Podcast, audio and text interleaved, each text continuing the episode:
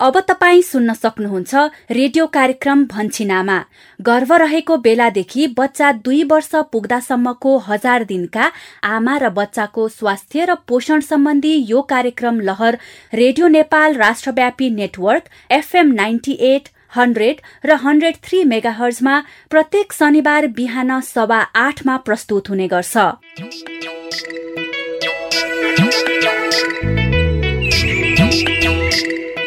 नमस्कार। रेडियो कार्यक्रम लहर भन्छिन आमाको नयाँ एक सय बयानब्बे भागमा स्वागत गर्छु म यशोदा।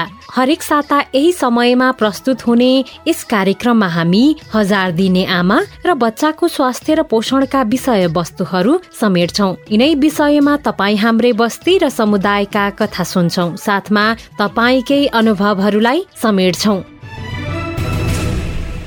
तर आजको विषयवस्तुमा प्रवेश गर्नु अगाडि तपाईँ सहभागी श्रोताले रेडियो कार्यक्रम भन्छिन आमा सुनेर दिनुभएको प्रतिक्रिया सुनौ। आज हामीले प्रदेश एक ताप्लेजुङ निवासी कमला लिम्बुको प्रतिक्रिया समेटेका छौं। म ताप्लेजुङबाट कमला लिम्बु भन्छिन आमा कार्यक्रमले म हाम्रो हजार दिने आमा लगायत सम्पूर्ण अभिभावकको जीवनमा नै एउटा छुट्टै खालको परिवर्तन ल्याएको छ भन्छिन आमा। कार्यक्रम सुनिसके पछाडि हामीले ज्ञानवर्धक कुराहरू सिकाउँदै जानुहोस्। विशेष त भन्छिन आमा कार्यक्रम धेरै धेरै धन्यवाद। आभार प्रकट गर्न चाहन्छु। कमलाजी महत्वपूर्ण प्रतिक्रियाको लागि धेरै धेरै धन्यवाद। अनि सहभागी श्रोता तपाईँका पनि कार्यक्रम सुनेर व्यवहार परिवर्तन गर्नुभएका अनुभवहरू छन् भने हामीलाई पठाउनुहोला। हामीलाई फोन गरेर आफ्ना सुझावहरू रेकर्ड गराउने नम्बर कार्यक्रमको अन्त्यमा भन्नेछौ। अब भने हामी कार्यक्रम भन्छिन आमाको आजको नियमित छलफलतिर लागौं। कार्यक्रममा आज हामी बच्चाको झाडा पखालाको उपचारमा पुनर्जलीय झोलसँगै पूरा मात्रामा दस दिनसम्मै जिङ्क चक्की खुवाउनुको महत्व र फाइदा सम्बन्धी सन्देश समेटिएको मूलपानीको नाटक श्रृङ्खला। बच्चालाई झाडा पखाला हुँदा पुनर्जलीय झोलसँगै जिङ्क चक्की पनि दस दिनसम्म नबिराइकन खुवाउनु पर्छ ए हो र सङ्गीता मिस? हो नि दिदी। अनि चर्पी नजिकै साबुन पानीले हात धुने व्यवस्थित ठाउँ अर्थात् ह्यान्ड वासिङ स्टेशन बनाउनु भएका विभिन्न ठाउँका केही स्थानीयको अभ्यास? धारा चाहिँ एक मिटर जति अग्लो छ बच्चाको लागि सजिलो होस् भन्नको लागि बनाएको हो। त्यसै गरी साबुन पानीले हात धुने व्यवस्थित ठाउँ अर्थात् ह्यान्ड वासिङ स्टेशन बनाउनुका फाइदा के हुन् अनि घरमै उपलब्ध सामग्रीबाट ह्यान्ड वासिङ स्टेशन के कसरी बनाउन सकिन्छ भन्ने विषयमा विज्ञ विशेषज्ञका कुरा पनि सुन्नेछौ। बाल्टिनमा अथवा कुनै ड्रममा चाहिँ टुटीहरू राखेर धाराहरू बनाउन सक्छन्। साथमा अन्य सन्देशमूलक सामग्रीहरू त छँदैछन्। आउनुहोस् अबको करिब आधा घण्टा सँगसँगै छलफल गरौं। छलफलको सुरुवात गरौं नाटक श्रृङ्खलाबाट। आजको मूल पानीको नाटक श्रृङ्खला बच्चाको झाडा पखालाको उपचारमा। पुनर्जलीय झोलसँगै पूरा मात्रामा दस दिनसम्मै जिङ्क चक्की खुवाउनुको महत्व र फाइदाका विषयमा केन्द्रित छ। नमस्कार। म शशिकला आमा। यसअघिको मूलपानीको कथामा पालिका र स्वास्थ्य संस्थाको समन्वयमा कोरोना भाइरस लगायत अन्य संक्रामक रोगहरूबाट बस्न सुरु भएको स्वास्थ्य तथा सरसफाइ सम्बन्धी घर दैलो सचेतना अभियान अहिले पनि जारी छ। अनि यता डेरीको काम छोडेर गोपालसँग मिली होटेल व्यवसाय गर्ने योजनामा रमेश छन्। तर रमेशको त्यो काम पनि सुरु भइसकेको छैन। बरु रमेशले दुध डेरीको काम छोडेपछि विजय नेत्रलाल र जानुकाले यसलाई जसो तसो सम्हाल्दै आएका छन्। उनीहरूले दुध डेरी व्यवसायलाई कसरी अगाडि बढाउलान् त? हामी पनि जाउँ है त हाम्रै मूलपानीको डेरीतिर।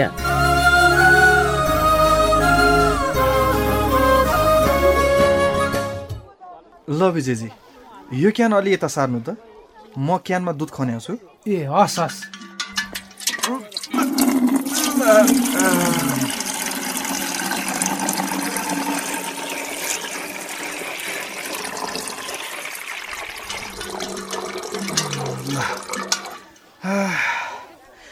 रमेशजीले सबै काम सम्हाल्नु भएको थियो र डेरी पनि व्यवस्थित भएको थियो। अब के पो हुने हो? अब उसले साथ नदिए पनि हामी हामी मिलेर व्यवसायलाई अझ राम्रो बनाउनु पर्छ उपाध्यक्षज्यू। अब कोसिस त त्यही नै हो नि विजयजी। तर रमेशजीले यसरी एक्कासी काम चाहिँ छोड्न हुने थिएन के? होइन भन्नुहोस् त। हो नि। ऊ हाम्रो डेरीमा आएदेखि डेरी व्यवसायले निकै गति लिइरहेको थियो। केही कुरामा चित्त नबुझेको भए हामीसँग भनेको भए समाधान खोजिन्थ्यो होला नि। त्यही त। खै के सोच्यो? सोच्यो उसले। एक्कासी काम छोड्छु भन्यो। त्यही त। म पनि एक्कासी यो कुरा सुनेर झसङ्गै भयो भने। अब एक्कासी काम नै छोड्नुपर्ने के पर्यो त्यस्तो? खोइ आफ्नै केही व्यवसाय गर्ने सोच बनाए भन्दै थियो। ए यो व्यवसाय पनि उहाँको आफ्नै जस्तो त थियो नि। किन आफ्नो सोच्नु भएन सकुन् नि मैले पनि त्यसै भनेको हो उसलाई। यही डेरीलाई अझ व्यवस्थित बनाएर लैजाउँ। डेरी नछोड भनेर कति भने मेरो त कुरै सुनेन। अब जे हुनु भइहाल्यो विजयजी छोडेर जाने मान्छेलाई जबरजस्ती गर्न पनि मिलेन। त्यो त हो नि। अब तपाईँ पनि तरकारी खेतीको काममा व्यस्त हुनुहुन्छ। म पनि पालिकाको कामलाई प्राथमिकतामा राखेर हिँड्नुपर्छ। हामीहरूले डेरीमा पनि त्यति समय दिन सक्दैनौँ। त्यही त। बरु अब रमेशजीको ठाउँमा यो डेरी व्यवस्थापनको जिम्मा कसलाई दिने हो? तपाईँले यसबारेमा के सोच्नु भएको छ कि छैन विजयजी? काम त जसो तसो गरिएकै छ उपाध्यक्षज्यू। तर कसलाई जिम्मा दिने भनेर चाहिँ मैले अहिले नै सोचिसकेका छैन। म कहिलेकाहीँ यसो आएको बेला विचार गर्दा नि विजयजी। जानुकाजीले पनि डेरीको धेरै काम राम्रोसँग सम्हालेको देखिरहेको छु है। मलाई चाहिँ रमेशजीकै ठाउँमा बसेर डेरी सम्हाल्न सक्ने क्षमता जानुका जिम्मा पनि छ जस्तो लाग्छ है। हुन त जानुकाले पछिल्लो समयमा डेरीको उत्पादनदेखि लिएर बिक्री वितरण हर हिसाब जस्ता सबै कुरा सम्हाल्न थालेकी छिन् हामीले अझ थप जिम्मेवारी दियौँ भने उनले पनि राम्रैसँग जिम्मेवारी पुरा गर्न सक्छन् कि भन्ने विश्वास पनि छ मलाई। अब तपाईँ के भन्नुहुन्छ? अब मभन्दा पनि धेरै समय तपाईँ डेरीमा बस्नुहुन्छ। मैले भन्दा नजिकबाट तपाईँले नै बुझ्नु भएको छ। अब तपाईँलाई नै त्यस्तो लाग्छ भने? जानुकाजीलाई नै व्यवस्थापकको जिम्मा दिउँ न त। अब कुरो त राम्रो हो उपाध्यक्षज्यू। बरु एकपटक जानुकाको विचार पनि बुझ्ने पो हो कि? हुन्छ हुन्छ। बोलाउनुहोस् न त कुरा गरौँ। भइहाल्छ नि। ए जानुका जानुका। हजुर। एकैछिन यता आऊ त।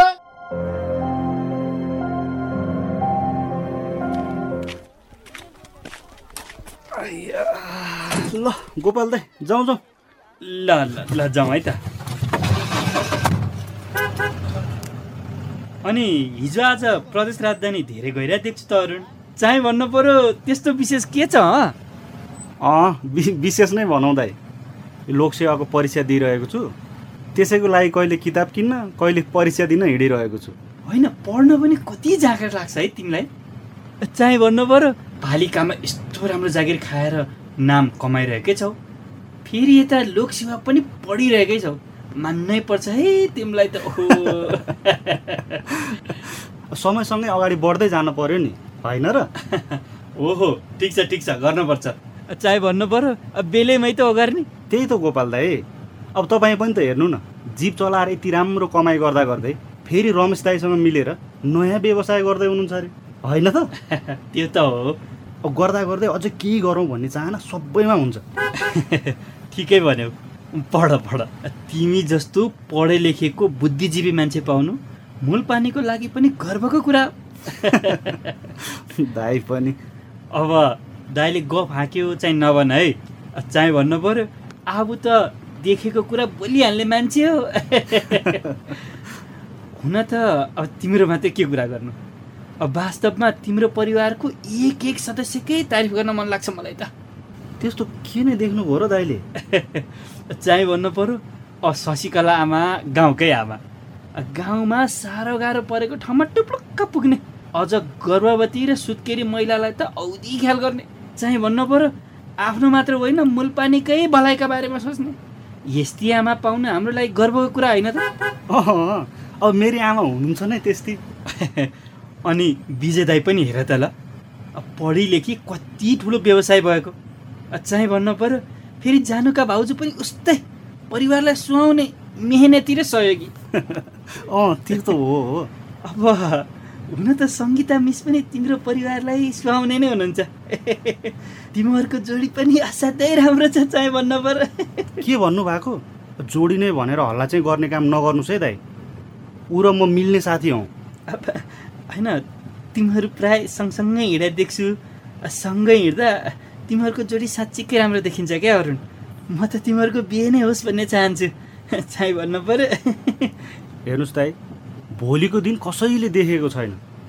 भोलिको दिनमा जे पनि हुन सक्ला तर अहिले सँगसँगै हिँड्यो भन्दैमा गाउँभरि नचाहिने हल्ला फैलाएर बदनाम गरिदिनु त भएन नि। बिहे नै गरिएछ भने त तपाईँको हल्ला साँचो ठहरिएला दाइ नभए त हामी दुवैको करियरमा यसले कस्तो असर गर्ला? तपाईँ केही नसोची यत्तिकै बोलिदिने दाइ चाहे भन्नु पर्यो मैले त्यस्तो नराम्रो त के भनेको छु र अरुण भाइ? मैले सुनेको छु गोपाल दाई। तपाईँलाई मैले भेटेरै कुरा गरौँला भन्ने भइरहेको थियो। अब त्यस्तो नराम्रो सोचेर भनेको त होइन। चाहे भन्नु पर्यो मनमा कुरा नराखी फ्याट्ट बोलिहाल्ने बानीले गर्दा राम्रो सोच्दा सोच्दै पनि म धेरैको नराम्रो बन्ने गरेको छु क्या। अब आज तिमीसँग पनि यस्तै नै भयो। हेर्नुहोस् दाई कमजोरी सबैमा हुन्छ। यसलाई सुधार्दै लैजानुपर्छ। तर मेरो मनमा पाप चाहिँ छैन है अरुण भाइ। तिमीहरूको राम्रो होस् भन्ने म पनि चाहन्छु। मेरो कुराले चित्त चाहिँ नदुखाऊ है।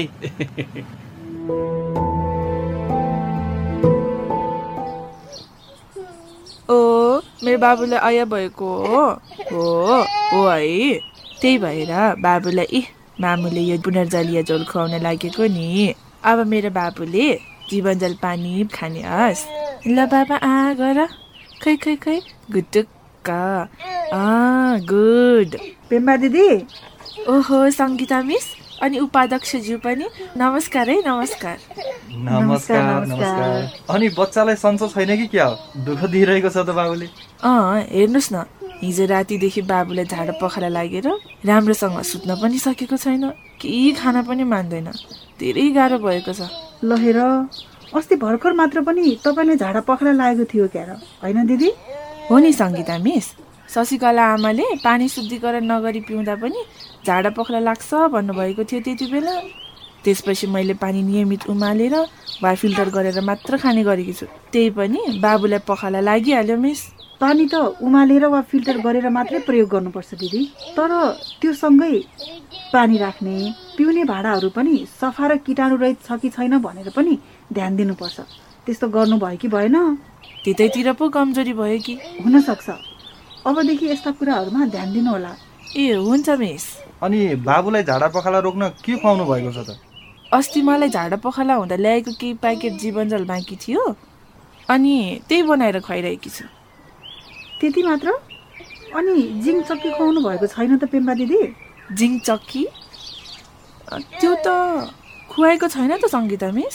जिङ चक्कीको बारेमा त्यति थाहा पनि छैन। बच्चालाई झाडा पखाला हुँदा पुनर्जलीय झोलसँगै जिङ चक्की पनि खुवाउनु पर्छ त दिदी। त्यो पनि दस दिनसम्म नबिराइकन खुवाउनु पर्छ। ए हो र सङ्गीता मिस। हो नि दिदी। यसरी जिङ चक्की खुवायो भने झाडा पखाला छिटै निको पनि हुन्छ। र फेरि फेरि छिटै दोहोरिने खतरा पनि कम हुन्छ। ए अब भोलि तपाईँ स्वास्थ्य संस्थामा भएको बेलामा लिन आउनु पर्ला। भोलिसम्म कुर्नै पर्दैन पेम्बा दिदी पक्नुहोस् है। ए यो लिनुहोस् जिङ चक्की दस दिनसम्म नियमित खुवाउनु होला। झाडा पखाला निको भएर पुनर्जलीय झोल खुवाउन छोडे पनि यो जिङ चक्की चाहिँ दस दिनसम्म नै खुवाउनु पर्छ। छ महिना माथिको बच्चालाई पुरै चक्की अर्थात् बिस एमजी नै खुवाउनु पर्छ। कुरा बुझ्नुभयो दिदी? ए हजुर बुझेँ बुझेँ मिस। मिसले त जिङ चक्की नै बोकेर हिँडिराख्नु भएको रहेछ। हामी त स्वास्थ्यकर्मी मान्छे परि हेर्नुहोस् त्यसैले केही आवश्यकताका औषधिहरू झोलामै बोकेर हिँड्नुपर्छ। अब के पर्छ कसो पर्छ होइन त? त्यही त। खासमा हामी स्वास्थ्य तथा सरसफाइ सम्बन्धी घर दैलो सचेतना कार्यक्रमका क्रममा तपाईँको घरमा आएका हौ पेम्बाजी। कोरोना भाइरस सङ्क्रमण झाडा पखाला आउँ हैजा लगायतका रोगहरूबाट बच्नको लागि खाना बनाउनु अघि खानु अघि खुवाउनु अघि फोहोर कुराहरू छोएपछि तथा चर्पीको प्रयोग गरेपछि साबुन पानीले मिची मिची हात धुन चाहिँ नबिर्सिनु होला नि। सङ्गीता मिसको सङ्गतले यति कुरा त मैले पनि जानिसकेँ। हुन्छ उपाध्यक्षज्यू अब जानेको बुझेको सकेको त गरिराखेकै छौँ। ल पेम्बा दिदी बच्चाको राम्रोसँग ख्याल गर्नु होला। झोलिलो पसिलो चाहिँ अलि राम्रोसँग खुवाउनु होला। अनि केही गाह्रो साह्रो पऱ्यो भने स्वास्थ्य संस्था ल्याइहाल्नु होला। है त। ए हुन्छ सङ्गीता मिस। लौ त अन्त पनि पुग्नु छ हामी अहिले जान्छौँ है त? हुन्छ। नमस्कार। नमस्कार नमस्कार।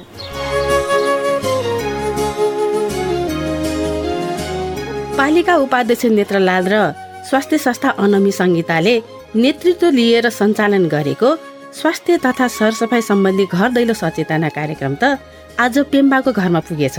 पेम्बाको छोरालाई झाडा पखाला लागेकोले सङ्गीताले पुनर्जलीय झोलसँगै दस दिनसम्म पुरा मात्रामा जिङ चकी खानुको फाइदाको बारेमा मजाले बुझाइन्। यता बजारबाट मूलपानी फर्किँदा अरुण र गोपाल बीच सङ्गीता र अरुणको सम्बन्धको बारेमा कुराकानी हुन्छ। आफूहरू मिल्ने साथी मात्र भएकोले आफूहरूको बारेमा अनावश्यक हल्ला नगर्न अरुणले गोपाललाई सम्झाउँछ। के गोपालले अब अरुणको कुरा मान्लान् त? थाहा पाउनको लागि भन्छन् आमामा मूल पानीको कथा नियमित सुन्न नबिर्सनुहोला। आजको लागि म शशिकला आमा बिदा भए। नमस्ते। यस बेला हामी रेडियो कार्यक्रम भन्छिन आमा सुनिरहेका छौँ। भन्छिन आमा परिवारकै स्वास्थ्यका लागि।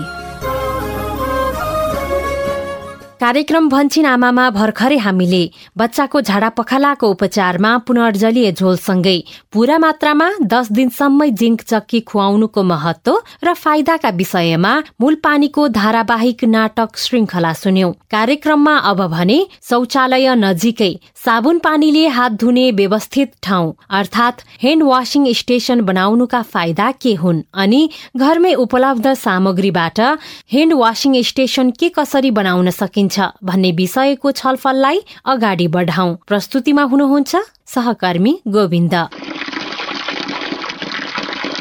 साबुन पानीले हात धुनाले हामीलाई धेरै खालका पानीजन्य सरुवा रोगको संक्रमणबाट बचाउँछ। त्यसैले चाहिएको बेला सजिलैसँग साबुन र पानी भेटियोस् भनेर व्यवस्थित रूपमा चर्पी नजिकै हात धुने स्थान अर्थात् ह्यान्ड वासिङ स्टेसन बनाउनु पर्छ सुदूरपश्चिम प्रदेश डणेलधुरा अमरगढी नगरपालिका स्वास्थ्य शाखामा सेवारत महादेव भट्ट। हात धुने ठाउँ सकेसम्म चर्पीका नजिकै भएले झिक्नीको भयो। किनकि चर्पीबाट आइसके पछाडि ठ्याक्कै त्यो हात धुने ठाउँ देखिहाले नधुने मान्छेलाई जसरीले साबुन पानीले धुने भयो। भान्सा र चर्पीको नजिक नजिक राख्दो पाएले तैले हामीलाई खाना खानु अगाडि खाना पकाएको मान्छेकालाई अगाडि धुनान् अनि चर्पी गएको पछाडि हात धुने भएर तैले एकदम व्यवस्थित हुन्छ। अहिले सहर बजारतिर त चर्पी भित्रीले बनाया हुनान्। हामीले सकेसम्म चर्पीका नजिकै राखेले ठुला मान्छेले जियो बच्चाले त्यो अध्याउन् हाम्रो सिकाइको पहिलो सन्देश त हामी ठुला मान्छेबाट जाने हुनाले। यो हात धुने ठाउँ बनाइराखेले। सानैबाट बच्चा निकेले बानी सुधेर भरे बच्चाले हाती धोइबार खाने भयो हो। चर्पी नजिकै साबुन पानीले हात धुने ठाउँ बनाउँदा परिवारका बाल बालिकादेखि वृद्ध वृद्धासम्म अनि परिवारका हरेक सदस्यले सहजै हात धुन पाउँछन्। यति मात्र होइन व्यवस्थित हात धुने ठाउँ बनाउनाले हरेक जोखिमपूर्ण व्यवहार अघि वा पछि साबुन पानीले हात धुनुपर्छ भन्ने सम्झन सहज हुन्छ। हाम्रै घरमा उपलब्ध के कस्ता सामानबाट साबुन पानीले हात धुने स्थान कसरी बनाउने त बताउँदै हुनुहुन्छ? कर्णाली प्रदेश सुर्खेत वीरेन्द्रनगर नगरपालिका स्वास्थ्य शाखाका जनस्वास्थ्य निरीक्षक भूपेन्द्र देवगिरी। साबुन पानीले हात धुने स्टेसन बनाउँदाखेरि सजिलो छ त्यति धेरै चाहिँ हामीले खर्च पनि लाग्दैन। हामीसँग प्रयोग गरिरहेका बाल्टीहरू पनि हुन सक्छन् त्यस्तै गरेर ड्रमहरू पनि हुन सक्छन् टुटी भएको बाल्टी बनाउनु पर्छ र टुटी भएको बाल्टीलाई अलिकति अग्लो स्थानमा पानी बग्ने ठाउँ पनि हाम्रो करेसा बारतिर लगाउने जस्तो पनि बनाउनु पर्यो र एउटा चाहिँ टेबल अथवा स्टुल राख्ने अथवा स्थानीय स्तरमा सानो ढुङ्गाको बान्नु लगाएर पनि अलिकति उठाएर पनि राख्न सकिन्छ। एउटा सफा बाल्टीमा सफा पानी हुनु पर्यो र एउटा चाहिँ साबुन हुनु पर्यो र त्यो चाहिँ सधैँ नै राख्नुपर्छ। यो हात धुने ठाउँ चाहिँ अनिवार्य रूपमा बनाउनु पर्छ सबैको घरमा हुनुपर्छ यो चाहिँ हुइम चाहिँ जारी गर्नुपर्छ। हो अहिले त कतिपय सहर उन्मुख ठाउँहरूमा घर बनाउँदा चर्पी भित्रै पनि स्थायी धारा जोडेर साबुन पानीको व्यवस्था गरिएको हुन्छ। तर ग्रामीण ठाउँहरूमा चर्पी भित्रै धारा जोड्न नमिल्ने अवस्थामा पनि घरमै उपलब्ध सामग्रीहरूको प्रयोग गरेर थोरै लागतमा व्यवस्थित रूपमा हात धुने स्थान बनाउन सकिन्छ। यसरी व्यवस्थित हात धुने ठाउँ बनाइसकेपछि नियमित रूपमा साबुन र पानीको व्यवस्था गर्ने र हात धुने गर्नुपर्छ। गण्डकी प्रदेश बागलुङ बागलुङ नगरपालिका स्वास्थ्य शाखाका सिनियर अहब अधिकृत नारायण प्रसाद पौडेल। साबुन पानीले हात धुनेको लागि चाहिँ हात धुने स्टेसनमा अब एउटा पानी हुनै पर्यो बाल्टी अथवा ड्रम हुनु पर्यो टुटी भएको हुनु पर्यो। कि अविरल रूपमा पानी आइराख्ने ठाउँ हुनु पऱ्यो नत्र चाहिँ ड्रममा पानी जम्मा गरेको हुनु पऱ्यो अथवा बाल्टीमा पानी भरिराख्नु पऱ्यो घट्न दिनु भएन। पानी आउने स्रोतको उचित व्यवस्था गर्नु पऱ्यो अनि साबुन हुनु पऱ्यो। साबुन चाहिँ सुक्ने गरेर चाहिँ राखिएको हुनु पऱ्यो। अनि त्यो पानी जम्नु भएन। पानी बगेर फेरि जाने उचित निकास पनि हुनु पर्यो। पक्कै पनि। चर्पी नजिकै साबुन पानी सहितको व्यवस्थित हात धुने ठाउँ बनाउँदा परिवारका सबैलाई हात धुन सहज हुन्छ। त्यसैले हात धुने ठाउँ बनाउँदा परिवारका सबै सदस्यलाई सहज पहुँच हुने गरी बनाउनु पर्छ प्रदेश एक संखुवा सभा भोटखोला गाउँपालिका स्वास्थ्य शाखामा सेवारत स्टाफ नर्स अमृता तामाङ। हामीले ह्यान्ड वासिङ बेसिन बनाउँदाखेरि कहाँ बनाउने कसको लागि चाहिँ सहज होस् भन्ने तरिकाले बनाउने भन्ने बारेमा चाहिँ ध्यान दिनुपर्छ। घरमा धाराहरू बनाउँदाखेरि पनि एकदम अग्लो बनाउने गरेका छौँ है। यदि तपाईँको घरमा धारा बनाउनै सकिन्छ राम्रो ठाउँ छ पानीको सुविधा छ भनेदेखि चाहिँ जत्रो धारा बनाउनु भएको छ त्यस्तै तरिकाले अर्को होचो ठाउँमा सुरक्षित ठाउँमा चाहिँ धारा बनाउन सक्नुहुन्छ। तर अब त्यो सम्भव छैन भनेदेखि बाल्टिनमा अथवा कुनै ड्रममा चाहिँ टुटीहरू राखेर हो त्यस्तो धाराहरू बनाएर राख्न सक्नुहुन्छ। हो। चर्पी नजिकै साबुन पानीले हात धुने व्यवस्थित ठाउँ बनाउँदा हामीलाई विभिन्न पानीजन्य रोगका संक्रमणहरू तथा कोभिड नाइन्टिनबाट समेत बस्न मदत गर्छ। त्यसैले हरेक घरमा हात धुने व्यवस्थित ठाउँ अपरिहार्य छ। लुम्बिनी प्रदेश रूपन्देही कोटहीमाई गाउँपालिका खानेपानी तथा सरसफाई शाखा प्रमुख अजय सिंह। अगर जो पैखाना प्रयोग करे के बाद में अगर तत्काल अगर उपलब्ध हैंड वॉश स्टेशन अगर बा तो हाथ धो वाला व्यवस्था अगर बा तो वो आदमी थोड़ा सा अस्कताई नहीं वो तुरंते जाई के आप हाथ धुल के अपन स्वस्थ जीवन उ आपन उ कही सकाला। एक लिए हर चीज के एक सही जगह होला समय होला। शौचालय प्रयोग करे के बाद में इमिडिएटली का हो कि तत्काल हाथ धोवे के ज़रूरी होला। अवश्य व्यवस्थित हात धुने ठाउँ बनाउनाले हामीलाई विभिन्न रोगको संक्रमण हुने जोखिम कम हुन्छ। अझ पानी कम पाइने ठाउँमा त यसको झन धेरै महत्व छ। यसरी व्यवस्थित रूपमा हात धुने ठाउँ बनाउँदा एकातिर साबुन पानीले हात धुने बानीको विकास हुन्छ भने अर्कोतिर हात धोएको पानी बग्ने कुलेसो जस्तो बनाएर त्यो पानी करेसा बारीमा समेत प्रयोग गर्न सकिन्छ। अबको पालोमा व्यवस्थित हात धुने ठाउँको यही महत्वलाई बुझेर नियमित प्रयोग गर्दै आउनुभएका बागमती प्रदेश दोलखा लुम्बिनी प्रदेश पाल्पा र सुदूरपश्चिम प्रदेश कैलालीका स्थानीयवासीको अनुभव सुनौ मेरो नाम निरुता कार्की हो। म श्यामा दोलखामा बस्छु। हात अब दिशा गरेपछि बच्चालाई खाना खुवाउनुभन्दा अगाडि धुन्छु। काम गरेर आइसकेपछि नि धुन्छु। साबुन पानीले मिची मिची हात धुन्छु। खाना बनाउन अघि नि धुन्छु। सागसब्जी धुने बेला नि धुन्छु। हामीले धारा प्रयोग गर्ने धारा ढुङ्गे धारा छ। मेरो सानो बच्चा छ होइन। बच्चाको लागि नि सजिलो होस् भन्नको लागि साबुन पानीले हात धुनको लागि बनाएको। धारा चाहिँ एक मिटर जति अग्लो छ। बच्चाको लागि सजिलो होस् भन्नको लागि त्यति बनाएको हो। मेरो नाम दयाराम पङ्गेनी हो घर तानसेन नगरपालिका वडा नम्बर आठ मदन पोखरा पर्छ। हामीले घर बाहिर हात धुने ठाउँ बनाएका छौँ ड्रम राखेर। अनि यो टोयलेट नजिकै धारो भएको छ जसले गर्दा टोयलेट गएर आउने बित्तिकै पनि साबुन पानीले हात धुन सजिलो भएको छ। बाहिर फेरबाट गएर आउँदा पनि अनि किटाणुहरूबाट बच्नका निम्ति साबुन पानीले हात धुनलाई सहिलो भएको छ। करेसाबारी कोठबाट आउँदा पनि हामीलाई त्यसले सुविधा भएको छ। हामी जहाँबाट गएर आउँदा पनि सरसफाइका निम्ति यो घर बाहिर हात धुने ठाउँ बनाउन आवश्यक हुँदो रहेछ। खर्च पनि त्यति ज्यादै नपर्ने सामान्य ढुङ्गा आदि जम्मा पार्ने र अलिकति सिमेन्ट जाने आफै बनाए पनि भयो नत्र दक्ष कामदारसँग केही सहयोग मागेर दुई चार घन्टामै पनि त्यो तयार पार्न सकिन्छ। सामान्य ड्रममा धारा जोडेर पानी सङ्कलन गरेर हामीले यो सदुपयोग गर्दै स्वास्थ्यबाट बच्नका निम्ति अति महत्त्वपूर्ण र उपयोगी हुँदो रहेछ। हामीले चर्पी नजिकै त्यो बाल्टी राखेर बनाएको छौँ हात धुने चाहिँ अनि साबुन चाहिँ त्यहाँनिरै हुन्छ। चर्पीबाट आउँदाखेरि अब देखिने गरी बनाइएको छ। चर्पीबाट आउन बित्तिकै हात धुनको लागि सजिलो छ। बढी चाहिँ बालबच्चाहरूलाई सजिलो छ किनभने अब नजिकै छ। अनि हामी चाहिँ अब यताउता राखे पनि अब सजिलैसँग गएर ल्याएर धुन सक्छौँ। तर बच्चाहरूलाई अलिक सजिलो भएको छ। हामीहरूलाई पनि सजिलै छ सजिलो त। हामीलाई चाहिँ बच्चाहरूलाई हात धो भनेर भन्न पर्दैन। उनीहरूलाई सजिलो भएको छ त्यो नजिकै हुँदा। कस्तो राम्रो स्वास्थ्य र सरसफाइको दृष्टिकोणले पनि साबुन पानीले हात धुन एकदमै जरुरी छ। अहिले कोरोना भाइरसको महामारीको अवस्थामा त साबुन पानीले हात धुनुको महत्व झनै बढेको छ। त्यसैले घर नजिकै सबैको पहुँच योग्य ठाउँमा साबुन पानी सहितको व्यवस्थित हात धुने ठाउँ बनाउनाले हामीले गर्ने विभिन्न जोखिमपूर्ण व्यवहारहरू जस्तै चर्पी गएर आएपछि बच्चाको दिशा धोएपछि फोहोर कुरा छोइसकेपछि खाना खानु अघि बच्चालाई खुवाउनु अघि र खाना बनाउनु अघि हात धुन छुट्दैन। जसले गर्दा कोरोना भाइरसका साथै विभिन्न पानीजन्य रोगका संक्रमणहरू जस्तै आउ हैजा झाडा पखाला रुगाखोकी टाइफाइड कलेजो सम्बन्धी रोग लगायतको जोखिम कम गराउँछ। लुम्बिनी प्रदेश बाँके नरैनापुर गाउँपालिका स्थित कालाफाटा स्वास्थ्य चौकी का अहब अनिल कुमार दीक्षित। बहुत सारे जो पानी जन्य रोग हैं, जैसे कि आपका टाइफाइड हुआ, झाड़ा पखाला हुआ, दस्त, डायरिया, आऊ भवा, ये बहुत सारे, ये सब पानी के हाथ के साफ़ सफ़ाई न होए के वजह से लागत हैं। ये सब जितने भी रोग हैं वायरल बहुत सारे रोग हैं बैक्टीरियल बहुत सारे रोग हैं, रोग में ही कमी है, जो आप पूर्ण रूप में सर सफ़ाई के आते हैं जैसे कोविड नाइन्टीन जैसे महामारी जो चल रहा है, पहला प्राथमिकता यही है कि आप हाथ धोवा जाए। तो अच्छा है इस सारे रोग से आपका मुक्ति मिली। कार्यक्रम भन्छिन आमाको एक सय बयानब्बेऔं भागमा आज हामीले। बच्चाको झाडा पखालाको उपचारमा पुनर्जलीय झोलसँगै पूरा मात्रामा दस दिनसम्मै जिङ्क चक्की खुवाउनुको महत्व सम्बन्धी सन्देश समेटिएको मूल पानीको नाटक श्रृङ्खला अनि शौचालय नजिकै साबुन पानीले हात धुने व्यवस्थित ठाउँ अर्थात् ह्यान्ड वासिङ स्टेशन बनाउँदा के फाइदा हुन्छ र घरमै उपलब्ध सामग्रीबाट ह्यान्ड वासिङ स्टेशन के कसरी बनाउन सकिन्छ सकिन्छ भन्ने विषयमा छलफल सुन्यौ। यो छलफल तपाईँ हाम्रा लागि अवश्य पनि उपयोगी भयो होला भन्ने हामीले विश्वास गरेका छौं। कार्यक्रम भन्छिन आमामा तपाईँ हजार दिने आमा र बच्चाको स्वास्थ्य र पोषण बारे के कुरा सुन्न चाहनुहुन्छ? वा कार्यक्रम सुनेर तपाईँमा कुनै व्यवहार परिवर्तन गरेको अनुभव छ? र रेडियो मार्फत सुनाउन चाहनुहुन्छ भने हामीलाई फोन गरेर भन्नुहोस् है। फोन गर्ने निशुल्क टेलिफोन नम्बरहरूको बारेमा यो जानकारी।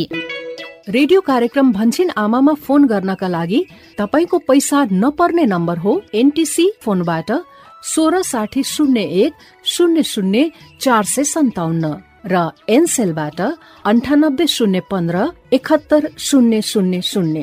फोन नम्बर फेरि एकपटक एनटिसी फोनबाट सोह्र साठी शून्य एक शून्य शून्य चार सय सन्ताउन्न र एनसेलबाट अन्ठानब्बे शून्य पन्ध्र एकहत्तर शून्य शून्य शून्य। हामी तपाईँका सल्लाह सुझाव प्रतिक्रिया र व्यवहार परिवर्तनका अनुभव सुन्न आतुर छौ। हामीलाई अहिले नै फोन गरेर आफ्ना कुरा रेकर्ड गराउनुहोस् है। बालबालिकालाई दिइने टाइफाइड खोप सम्बन्धी सूचना।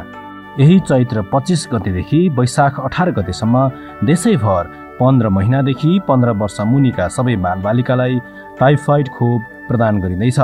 साथै यस अभियान पश्चात नियमित खोप कार्यक्रममा टाइफाइड खोप पनि समावेश गरिनेछ र पन्ध्र महिना पुगेका सबै बालबालिकालाई एक डोज टाइफाइड खोप प्रदान गरिनेछ। खोप लगाउने निश्चित मिति र स्थानको बारेमा जानकारी लिन स्वास्थ्य संस्था विद्यालय वा वडा कार्यालयमा सम्पर्क गरौँ र बालबालिकालाई टाइफाइडको खोप अनिवार्य लगाऊ। नेपाल सरकार स्वास्थ्य तथा जनसङ्ख्या मन्त्रालय।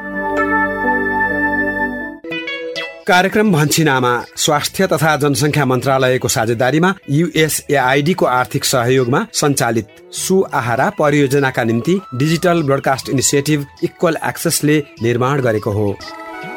सहभागी श्रोता जाँदा जाँदै हाम्रो प्रस्तुति रेडियो कार्यक्रम लहर भन्छिन आमाको स्थानीय भाषागत संस्करणहरू सुदूरपश्चिम प्रदेश केन्द्रित क्षेत्रका लागि डोटेलीमा भन्ने छन् आमा लुम्बिनी प्रदेश केन्द्रित क्षेत्रका लागि भोजपुरी तथा अवधिमा अम्मा कहथे र यो सँगै नेपाली भाषामा भन्छिन आमा नाममा देशभरिका डेढ सय भन्दा बढी स्थानीय एफएमहरूबाट हरेक आइतबार बिहान साढे सात बजेदेखि सुन्न र प्रत्यक्ष छलफलमा सहभागी हुन तपाईँलाई हाम्रो सादर आग्रह गर्दछौ। अब भने आजको लागि रेडियो कार्यक्रम लहर भन्छिन आमाको यो केन्द्रीय संस्करणबाट विदा माग्ने बेला पनि हुने लाग्यो। आजको लागि रेडियो कार्यक्रम लहर भन्छिन आमाका सबै सहकर्मीहरू पवन अनु सुशीला सतीश किस्मती गोविन्द सरिता अनि प्रविधि सहयोगी दिनेश तथा सम्पूर्ण स्थानीय एफएम सहकर्मीहरू सहित म यशोदा पनि विदा भए अर्को साता फेरि भेटौँला। नमस्ते। भन्छिन आमा परिवारकै स्वास्थ्यका लागि।